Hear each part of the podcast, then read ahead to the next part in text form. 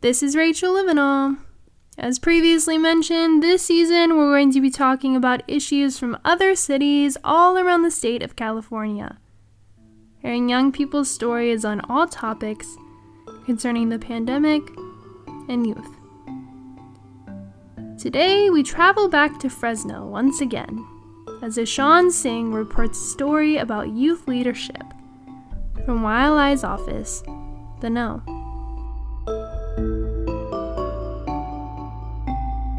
You're listening to COVID 18, a podcast that explores young people's experiences during the pandemic.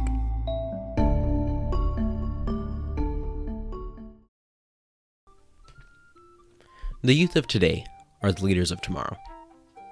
These inspiring words were once spoken by Nelson Mandela, a former president of South Africa, a philanthropist, an anti apartheid revolutionary, and one of the greatest leaders to ever walk this earth. The world's greatest leaders have walked this earth as common individuals and were once all youth themselves. They used their words and took action to gain the significant power they now hold, and that continue to change the world to this day. Now, during an era where social advocacy is at its highest and where people are discovering their inner, unheard voices, the youth of the world are those leaders. My name is Ishan Singh. I'm 17 years old and I am one of those youth leaders. We've seen youth prevail in leadership, whether it be Greta Thunberg making accomplishments towards climate change, Malala Yousafzai promoting proper education for children in underdeveloped countries, or X Gonzalez advocating for gun control. However, it is still unknown to many people of the world what youth leaders are doing locally within their communities. It is still unknown of the youth leaders that exist within Fresno and the actions they are taking. Miss Debbie Hawkins is a campus culture director and leadership teacher at Sunnyside High School in Fresno, California, who has worked on awakening and embracing the leadership within all of her students. Being a leader is probably most defined by how you act and behave when when other people when, when people aren't looking. Like true leadership is is found in the the details and the small back work of most things. It's rarely found in the person who has the microphone. Mm-hmm. So um, true definition of leadership for me is uh, what are you doing when no one's watching? Hawkins also defined the character of youth who pursue leadership, focusing especially on how some manipulate it while others uphold it. Leadership is about what you do, it's not about what class you're in or what title you hold. And I think that's become even more um, apparent in this whole pandemic situation. You know, kids who, you know, ran for or were elected to these big offices on campus have done very little true leadership. And some other students who maybe found backdoors in and, and different non popular social ways to be involved with leadership have actually kind of picked up the torch and done significantly more in regards to student leadership than, than maybe people with the title. And um, that doesn't surprise me because, you know, there are those of us who get into positions of leadership because it feeds some sense of attention we're seeking. And then there are those of us who get involved with leadership because we want to be a part of a greater good and a greater change. A greater good and a greater change. That is what the youth leadership in Fresno are fighting for. To these youth leaders, the titles or positions they hold do not matter. They don't care about being their school's class president or student board member. They care about being helpful and kind citizens in their communities. They care about building up the society that helped build them. True youth leaders don't care about the words that make up their title. They care about the words that are spoken within society. Powerful words. Words that lead to change. The world that we live in now needs a lot of those words. Issues regarding racism, economic hardships, lack of resources in impoverished communities, gun laws, and many other issues remain unsolved. But what past leaders could not resolve, youth leaders might be able to now. Debbie Hawkins gave her insight about how youth leaders not only affect present and future times, but are also working to correct our country's troubled past. I really think it's going to be your generation that's going to have to fix this mess we've made. So I've really thought about that a lot, and this whole culture is like you know, my generation's kind of on the out for making big social change. So kids like you, like how do I build up leaders like you to really go out and become involved in that radical social change? It's a shifting of, of mindset, like being a, a true mentor and a true coach. Because it, trust me, when I, I know for sure my generation ain't fixing anything. It'll be you guys who fix things.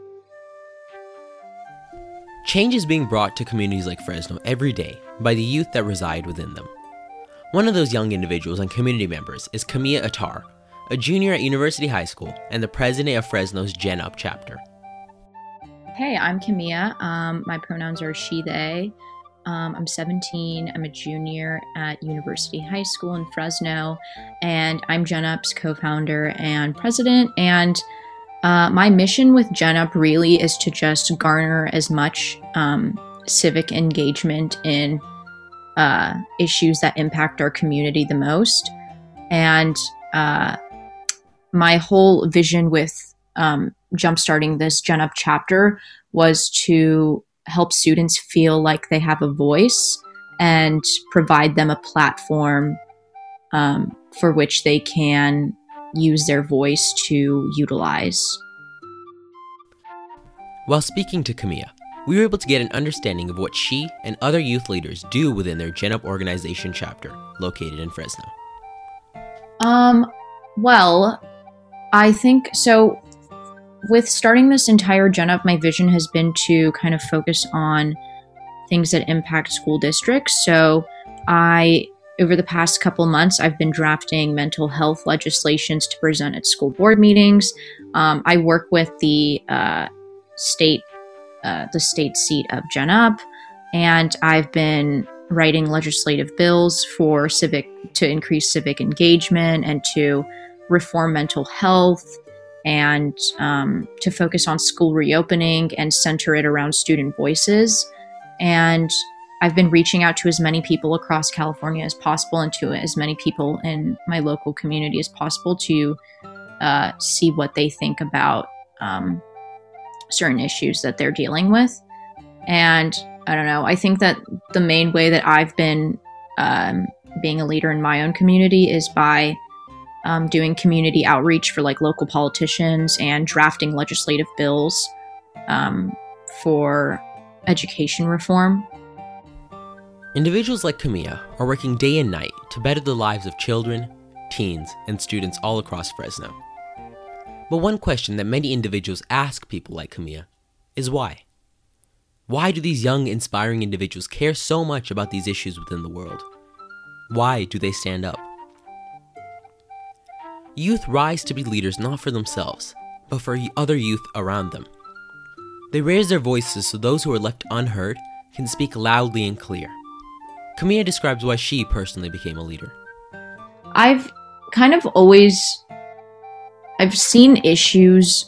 I mean, living in the Central Valley opens your eyes up to a myriad of issues, right? Like you like the Central Valley is like a melting pot. You see people of different uh, racial backgrounds. You see people of different sexualities, of different um, gender identities. You see people of different religious affiliations, right? You see people of different economic standpoints, and you see how every single one of those people is impacted by not only like national leadership, but local leadership.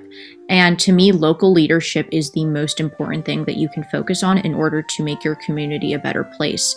And I've and growing up in the Central Valley has opened my eyes up to that. And uh, seeing the lack of leadership in my own city and seeing people in this city suffer. Those are things that I see every single day.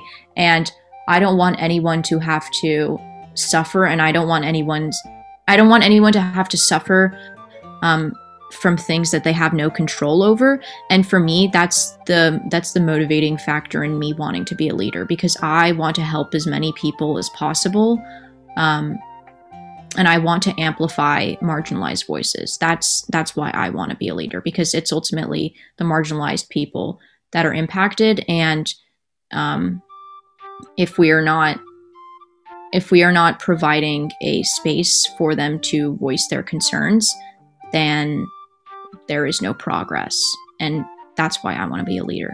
Progress. It is clear that the youth of today are the leaders of now, leaders of the present. These individuals are working hard to bring forth a new era of time, to bring forth change, and to awaken leadership in all types of individuals, from children to teens to adults to elders. Our current generation of youth are the future of this world, and I can say that we are in good hands. Become a leader yourself. Find a way to discover who you want to be and what you wish to do for this world, for your community. Give back to those that gave to you and work for the benefit of a collective good. We are all leaders, but now we must put the power we have to positive action. This is Ishan Singh signing off from the Know, located in Fresno, California.